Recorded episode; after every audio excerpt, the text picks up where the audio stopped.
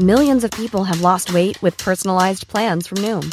Like Evan, who can't stand salads and still lost fifty pounds. Salads generally for most people are the easy button, right? For me, that wasn't an option. I never really was a salad guy. That's just not who I am. But Noom worked for me. Get your personalized plan today at Noom dot com. Real Noom user compensated to provide their story. In four weeks, the typical Noom user can expect to lose one to two pounds per week. Individual results may vary. Ryan Reynolds here from Mint Mobile. With the price of just about everything going up during inflation, we thought we'd bring our prices down. So to help us, we brought in a reverse auctioneer, which is apparently a thing.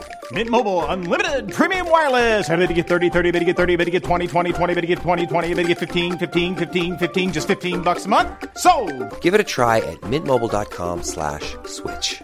forty-five dollars up front for three months plus taxes and fees. Promo rate for new customers for limited time. Unlimited more than forty gigabytes per month. Slows full terms at mint mobile dot com.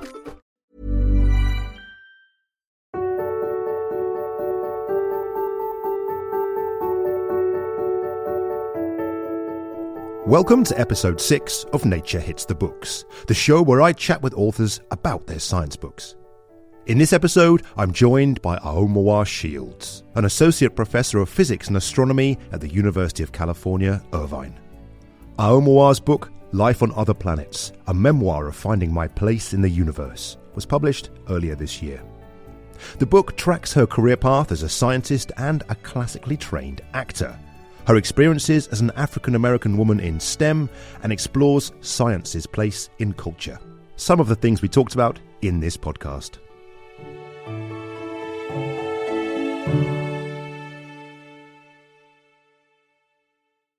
Aomawa, welcome to the show. Thank you so much for joining me today. Thank you for having me. It's great to be here. Let's talk about memoirs then. It seems that memoirs are often written maybe at the twilight of someone's career, but you're very much still researching, still a researcher.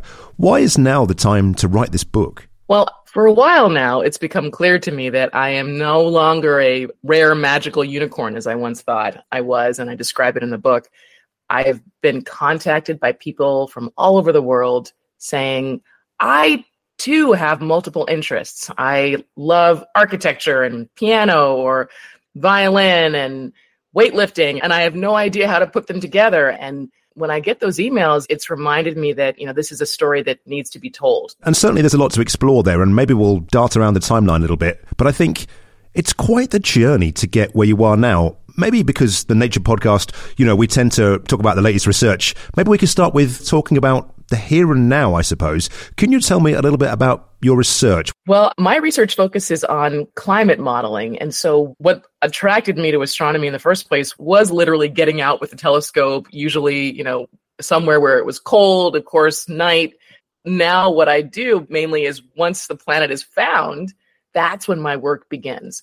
Finding a planet, and you know, we're looking for planets that might have the conditions conducive to the long-term presence of liquid water on the surface. So finding a planet that orbits its star at a particular region of space where it could have these conditions makes that planet potentially habitable.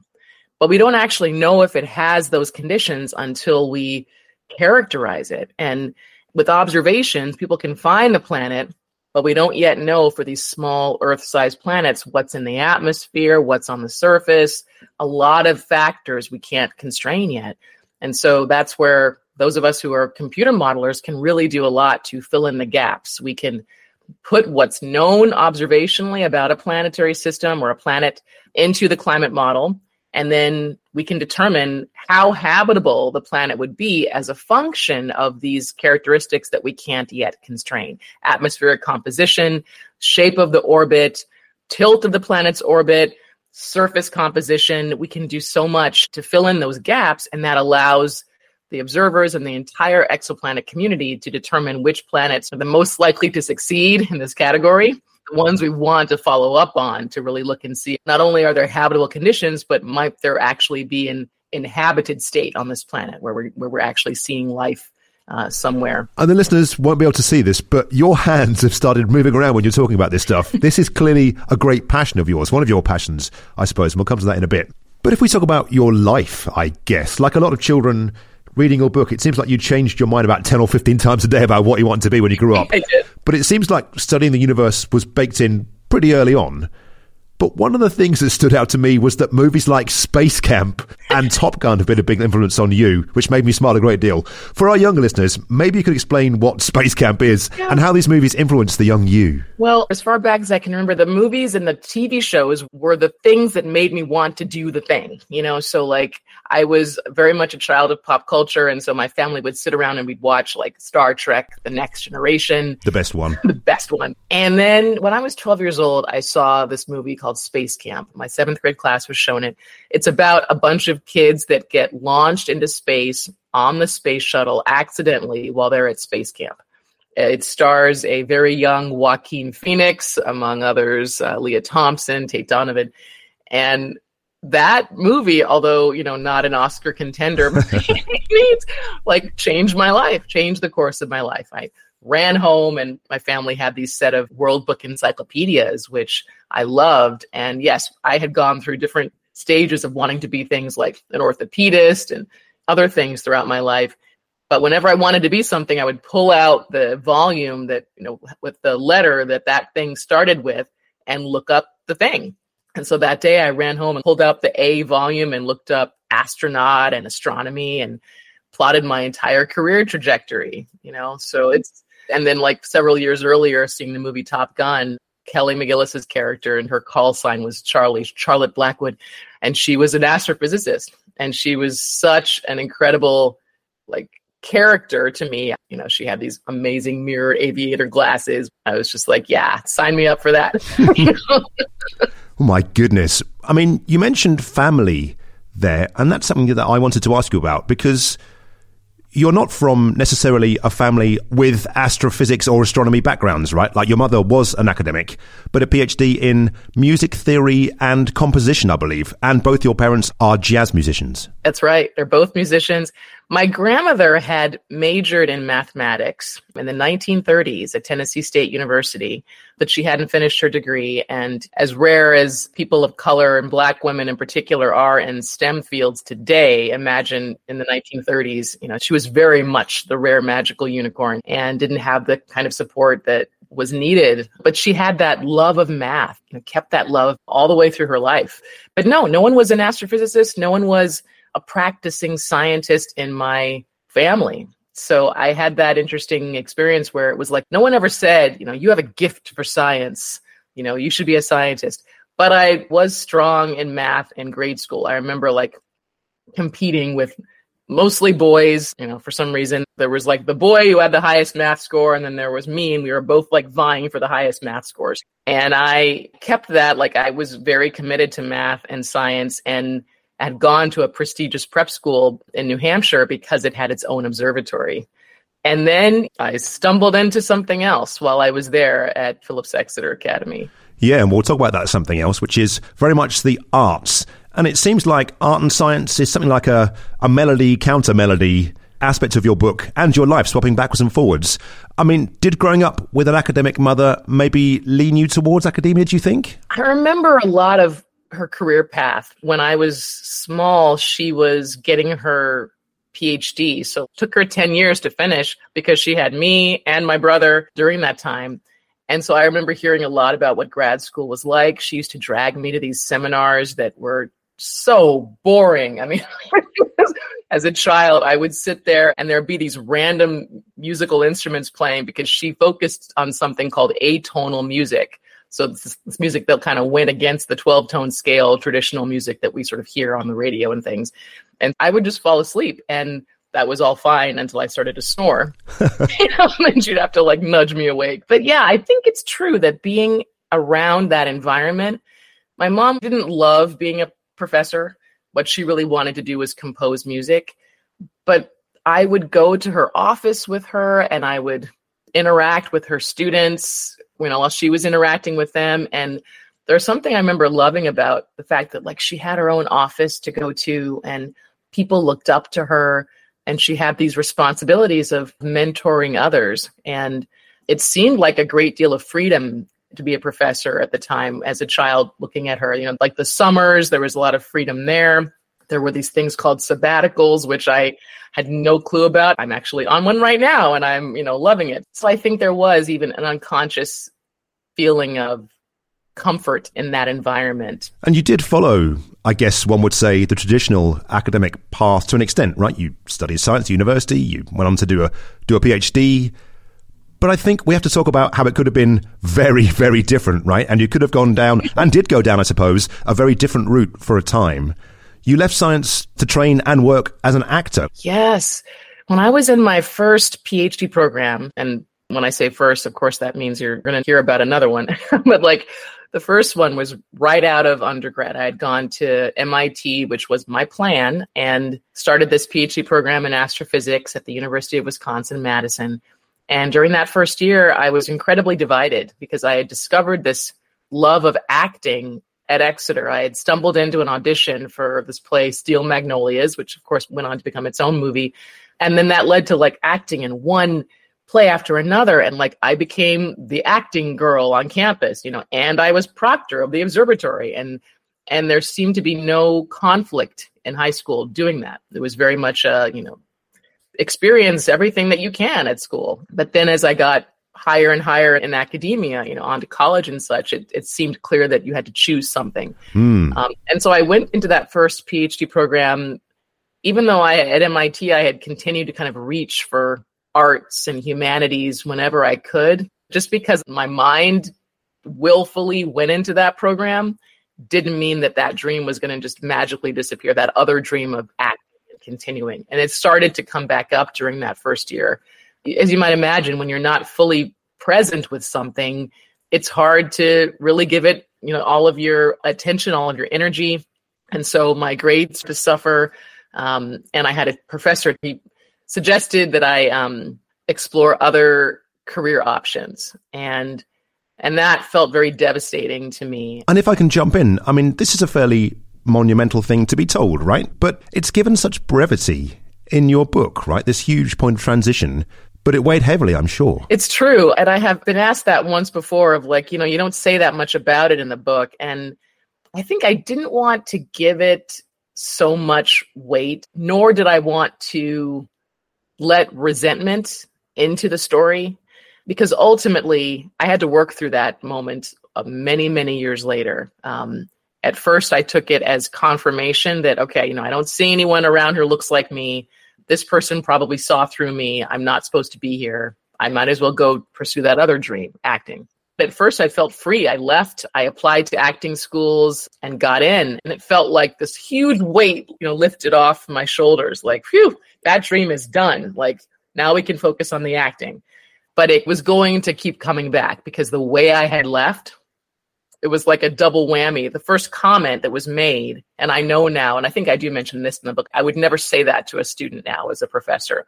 Like, we have that much influence, and yet we are not powerful enough to be able to see into the future and see that someone is not cut out to be X, Y, or Z. Like, I am not that powerful, but I can be incredibly influential. So I had to forgive both that professor for making that comment, and then I had to forgive myself for internalizing it, because that was the second whammy, was like, I internalized that comment, you know, as meaning I shouldn't be here. So here we are then. So you're doing this PhD program. The professor suggests that you think again and wields this power. And so you very much do then. And a whole different life begins, I suppose. It does. I flew to Los Angeles and started an M F A program at U C L A. And, you know, at first it felt like playtime. You know, it was like, this is grad school. Like, they're asking me to read plays and and bring in poems and act them out and learn how to speak in certain ways. But what I realized was that it was very challenging in a totally different way. You know, in science, no one seemed to care about how I felt about what I was learning. What seemed most important was, could I digest all the information sufficiently enough to pass that exam? Could I, you know, produce that problem set and turn it in?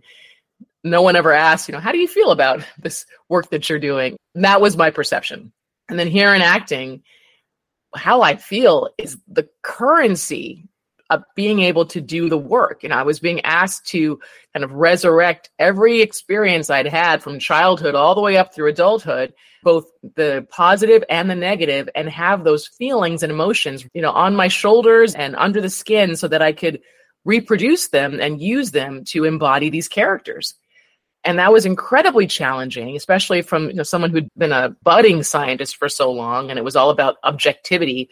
Suddenly, everything was subjective, and it was about me as if I were experiencing this situation and this feeling and this emotion, and learning how to use my body to communicate. I had been talking from the neck up thus far, and then I was learning about all these different resonant cavities and the nasal and the sinus cavity and the skull resonator and the chest resonator and all these different ways I could communicate that allowed my whole body to be alive and vibrant in the communication.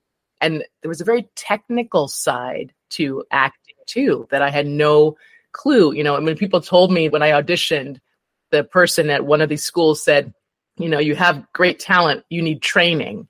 And I remember thinking, like, what does that mean? Like, I had no idea that acting required the same training that the physical sciences do, that piano does, that every single discipline, every single field that one might go into requires that kind of discipline training. And acting was no different.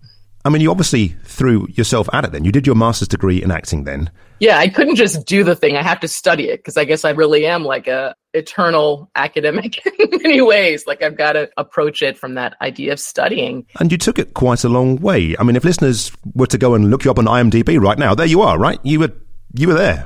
It's true. I had some exciting successes. I remember, you know, getting my SAG card was a very monumental step as an actor. The Screen Actors Guild, now it's SAG-AFTRA, but it was like that meant that I could work as a union actor, that I, of course, command higher fees, but it was a real place of honor of like, I've stepped into this upper echelon of professional actors. And that was for acting in a movie called Nine Lives that was directed by Rodrigo Garcia and premiered at Sundance. And it was an incredible honor and a, a huge amount of fun to, to do that film. Obviously, after acting, you did return to academia, and you described that journey in your book. And you had a second go at doing your PhD.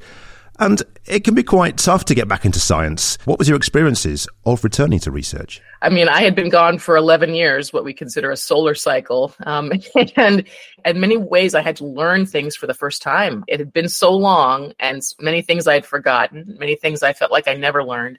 You know, I was an African-American student and a Black student in a field that was dominated by white men. I was an older returning student, ten years older than my peers. And then I was a classically trained actor. So, you know, there was this trifecta of issues that contributed to the imposter syndrome. And people would ask me in my department, you know, yeah, I heard you, you went to acting school. What was that like? And I would change the subject as quickly as possible because I wanted to be considered and taken seriously as a scientist. And one of these mentor programs that I found this time around, I really like did all of the do's this time. I did not isolate as I had in the first PhD program. I went after everything. Like this mentorship program for Black and brown students in the geosciences, they let me in, even though I was an astronomer. And it was started by Doctor Ashanti Johnson, who was the first African-American woman to earn a PhD in chemical oceanography from one of the schools here in the U S. And this program matched me with a mentor who was a Black woman from Ghana and chemical engineer. And she told me that my theater background was my superpower. And that really changed everything for me. I recognized that this background that I was kind of trying to hide actually was an advantage. It made giving talks, you know, science talks. I was able to do that kind of thing with relative ease. The Q and A portion took some work because I wasn't used to people breaking the fourth wall, you know, that, that exists. And so that really helped empower me. And honestly, I worked really hard. Being an older student, I was married at that time, and my husband and I had left very well-paying jobs in L A for me to move to Seattle. And so I knew I wasn't there to mess around. I mean, I finished that program in five years. It's typically six is how long it takes. And I think research, once I found the thing I wanted to do, which was looking at how ice interacts with different types of light from stars and how that interaction affects climate and habitability, I really was all in. You know, it took a little time to find that research question that made me want to get up every morning and work on it. That's what every grad student wants, you know, and dreams of. But once I found it, it flowed, you know, and I had great advisors who helped walk me through what I needed to learn to be able to do the research. And I'm very independent and independently motivated. And so that aspect of being a dissertating grad student came very easily to me. And peppered throughout your book are quite sobering accounts of your experiences as an African-American woman working in academia, both science academia and acting academia as well. But if we think about the science, you make the point that you were only the fifteenth black woman to receive a PhD in astronomy or astrophysics at the time. Maybe you can tell me about some of your experiences and, and how they've shaped you. Well, I'm so grateful to people like Jamie Valentine Miller, who has kept this record. There's the A A W I P, the African American Women in Physics, and she has chronologically kept track of all of the African American women who have received doctorates. And now the A A W I P also, you know, catalogs grad students, those who have not yet completed their PhDs, but very nearly there. And so it goes all the way back. And yeah, I was the fifteenth at the time when I got my PhD in twenty fourteen.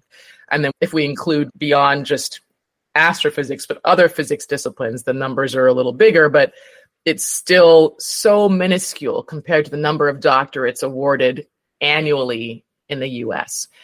And that feeling of imposter syndrome, this thing of feeling like I'm acting a part, um, that has never fully gone away just because I've continued to succeed and now have tenure and have a team and have been awarded grants and this and that. That feeling may never go away. And I was told this by some mental health facilitators, one in particular who ran a process group for graduate women of color when I was in my second PhD program. And I remember asking him, like, does the imposter syndrome ever go away? And, and he was a black man. And he was like, nope. Um, it just gets a little bit quieter. And that's what I've discovered. You know, it's like until the faculty, the department is filled with people of color, I'm probably always going to feel a little bit like a fish out of water or, you know, lonely in that way, or at least alone. But what I realize now is that I don't have to let those thoughts of like, uh, I feel like an actor when I'm a scientist. I feel like a scientist when I'm around other actors. I don't have to let that affect the actions that I take.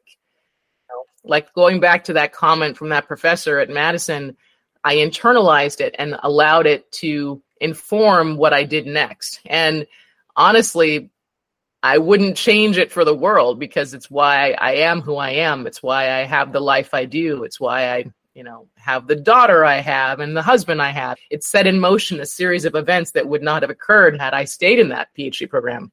But you know what I'm saying? It's like life happens and things happen in ways that we don't expect.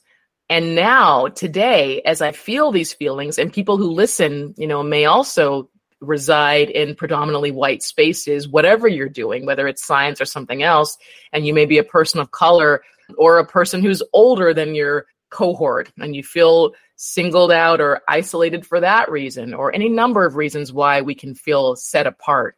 It's important to recognize those feelings, those fears, and then do it anyway. It's like the fears will pass once I acknowledge them and become aware and accept them.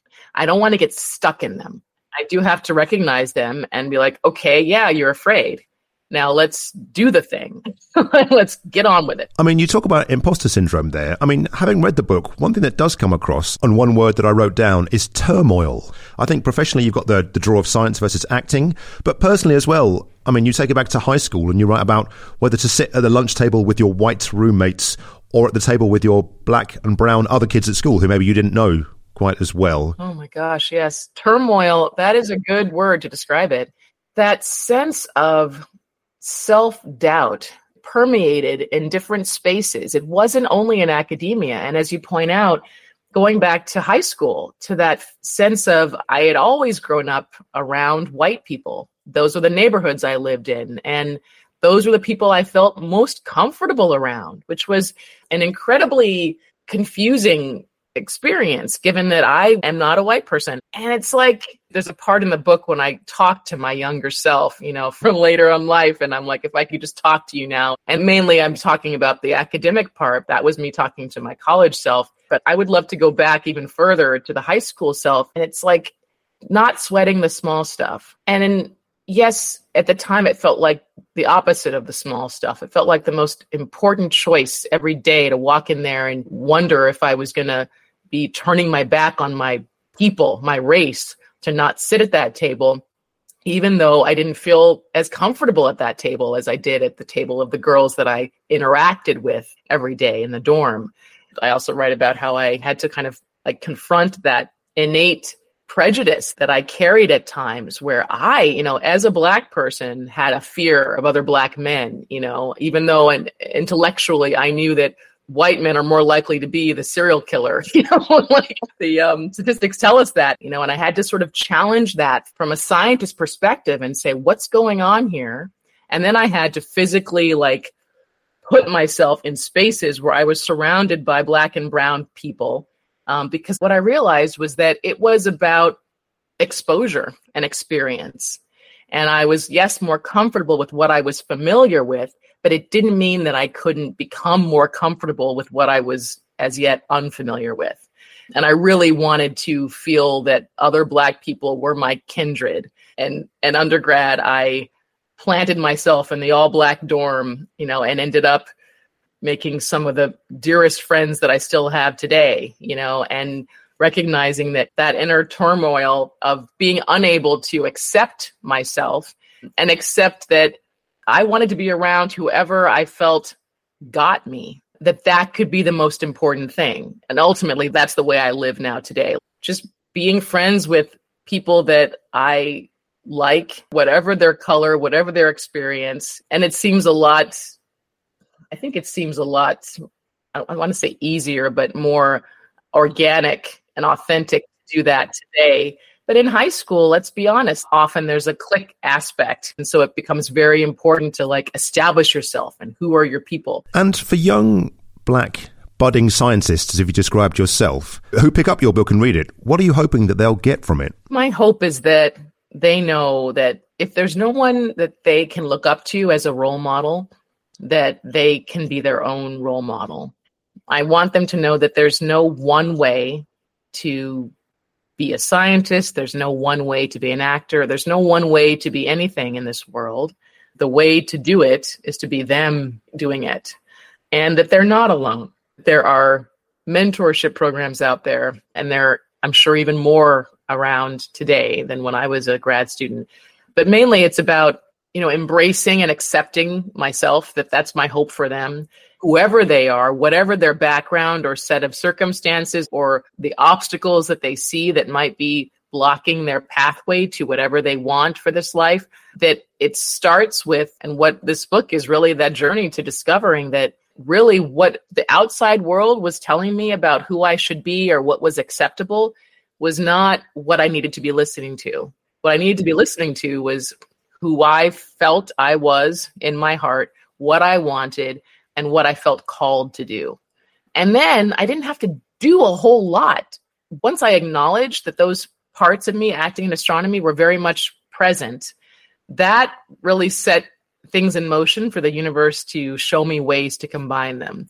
You know, I had been working very hard to figure it out. You know, it needs to be astronomy, it needs to be acting, it needs to be this. As you'll discover in the book, many of those miracles came about through really not doing very much at all, but embracing and accepting that those parts were there. And do you think that highlighting these experiences will be illuminating to folk who've maybe come from a more privileged background who haven't experienced them? I think it is important. You know, in the U S, we had a resurgence of the Black Lives Matter movement several years ago in response to George Floyd's murder. And that was a tender time, especially, well, especially for those of us who identify as Black people. And I remember in academia, I was grateful that my institution didn't look to me to tell them what needed to be done to encourage more Black and brown students to attend U C I. They didn't add on the burden of doing that kind of footwork, um, because people may not know, those in the majority may not know that that Black and brown professors and staff just being on a campus and doing the work that we do, we carry a burden on ourselves to be in those predominantly white spaces, to be doing the work that we're doing amidst micro and macro aggressions that occur in the workplace. And we have to do all the things that are necessary to be able to attain promotion, which includes service and teaching and research and, you know, and all of our scholarship and all these things that honestly the predominantly white males who occupy these positions aren't having to contend with. You know, we get disproportionately asked to do service. And so that idea of like that extra time that many of us do service, that extra time is being spent writing and doing scholarship for people who are not being asked those things. So I appreciated the people who are in the majority recognizing that it is their job to do that work to make the spaces more inclusive for other groups. However, it can be very helpful, you know, when asked to share our experiences. And I think it does help those who are allies understand really what many people are going through, both at the faculty level and as students. You know, the Black and brown students in my classes, like their backpacks are a lot heavier than the backpacks of other students walking into that classroom. And it's important for me, too, to be aware of that, especially if they are starting to struggle academically. It's important to ask if that's available to me, if that's an environment where the student is open to sharing that, you know, and then I can ask, is there anything else going on that you would like or, you know, feel comfortable sharing about? Because one might find out that they're holding down three jobs, you know, on top of trying to become a student, and some are not. But I think having that more expansive and an open idea of what both students and faculty of color from historically marginalized communities might be shouldering in their positions is an important tool and piece of this discussion of how do we make these spaces more inclusive and more conducive to these students and faculty staying, not just, you know, getting there, but staying and retaining them. Your book has been out for a little while now, and obviously you've held this mirror up to yourself. And introspection can be a little bit frightening, I suppose, to peer at yourself. What has it taught you about you, do you think? It's taught me that I have the ability to craft a narrative. I'd written a lot of research articles, you know, scientific papers, and a dissertation is a book. And so it, it is a narrative, of course, but this idea of like an arc with everything from the, the whole, I have these things I have to look up, like rising action, climax, to falling action, denouement. Like there's all these different parts of a story that I got to see that I can go the distance with that. I've also learned that the amount of connections that writing a book for general audiences, as opposed to this very small and insular science subfield that I'm in, has allowed me to make connections with people all over the world and being honest. You know, it's like, I think Hemingway said, you know, write the truest sentence that you know. And I tried to do that in this book, you know, that every sentence there is a sentence that's true for me, especially the ones that are scary. And I got to see that I had the courage to write them down, even though it exposed me, you know, in a very vulnerable way. That's the difference between writing a memoir and writing a novel. The memoir really is like, that's me. And I think that I'm okay with that. Well, if we bring it full circle, maybe full orbit, I suppose, your last few chapters you dedicate to talking about exoplanets and the search for life on other worlds. And this is clearly a powerful driver for you professionally.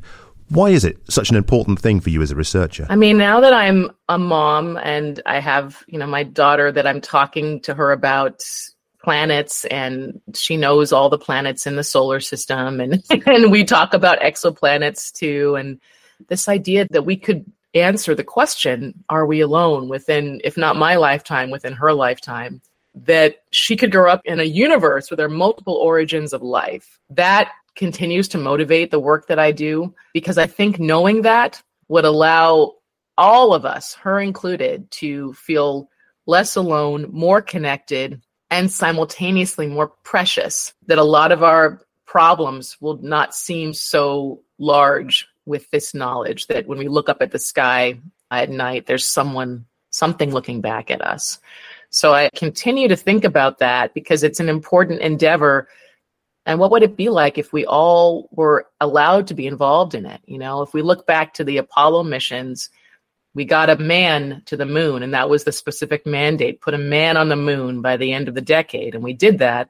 And the mission control was very homogeneous, both in terms of race and gender at the time. And what would it be like if today we allowed everyone, from those of us who are trained as scientists to the middle school girls in my Rising Star Girls program, which encourages girls to explore the universe using the creative arts. And they do artist-inspired depictions of exoplanet environments. They have a place at the table too, because their imaginations that craft these exoplanet environments could be what actually allows us to identify the next planet where life exists. So I think this expansive viewpoint on answering this question, along with a mandate from someone of like, we're going to answer it by the end of the twenty fifties or something like that. How amazing and important would it be if we could dedicate ourselves to answering that question? I'm pretty excited about what could transpire. Aomawa Shields, thank you so much for joining me today. Thank you. It's been a pleasure.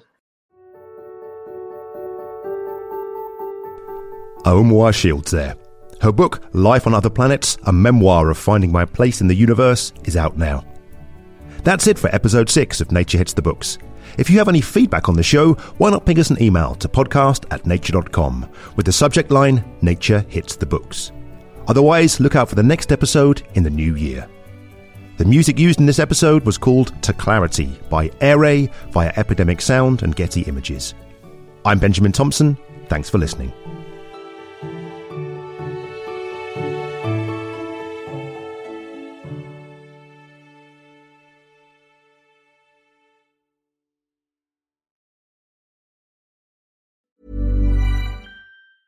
Small details or big surfaces, tight corners or odd shapes, flat, rounded, textured, or tall. Whatever your next project, there's a spray paint pattern that's just right.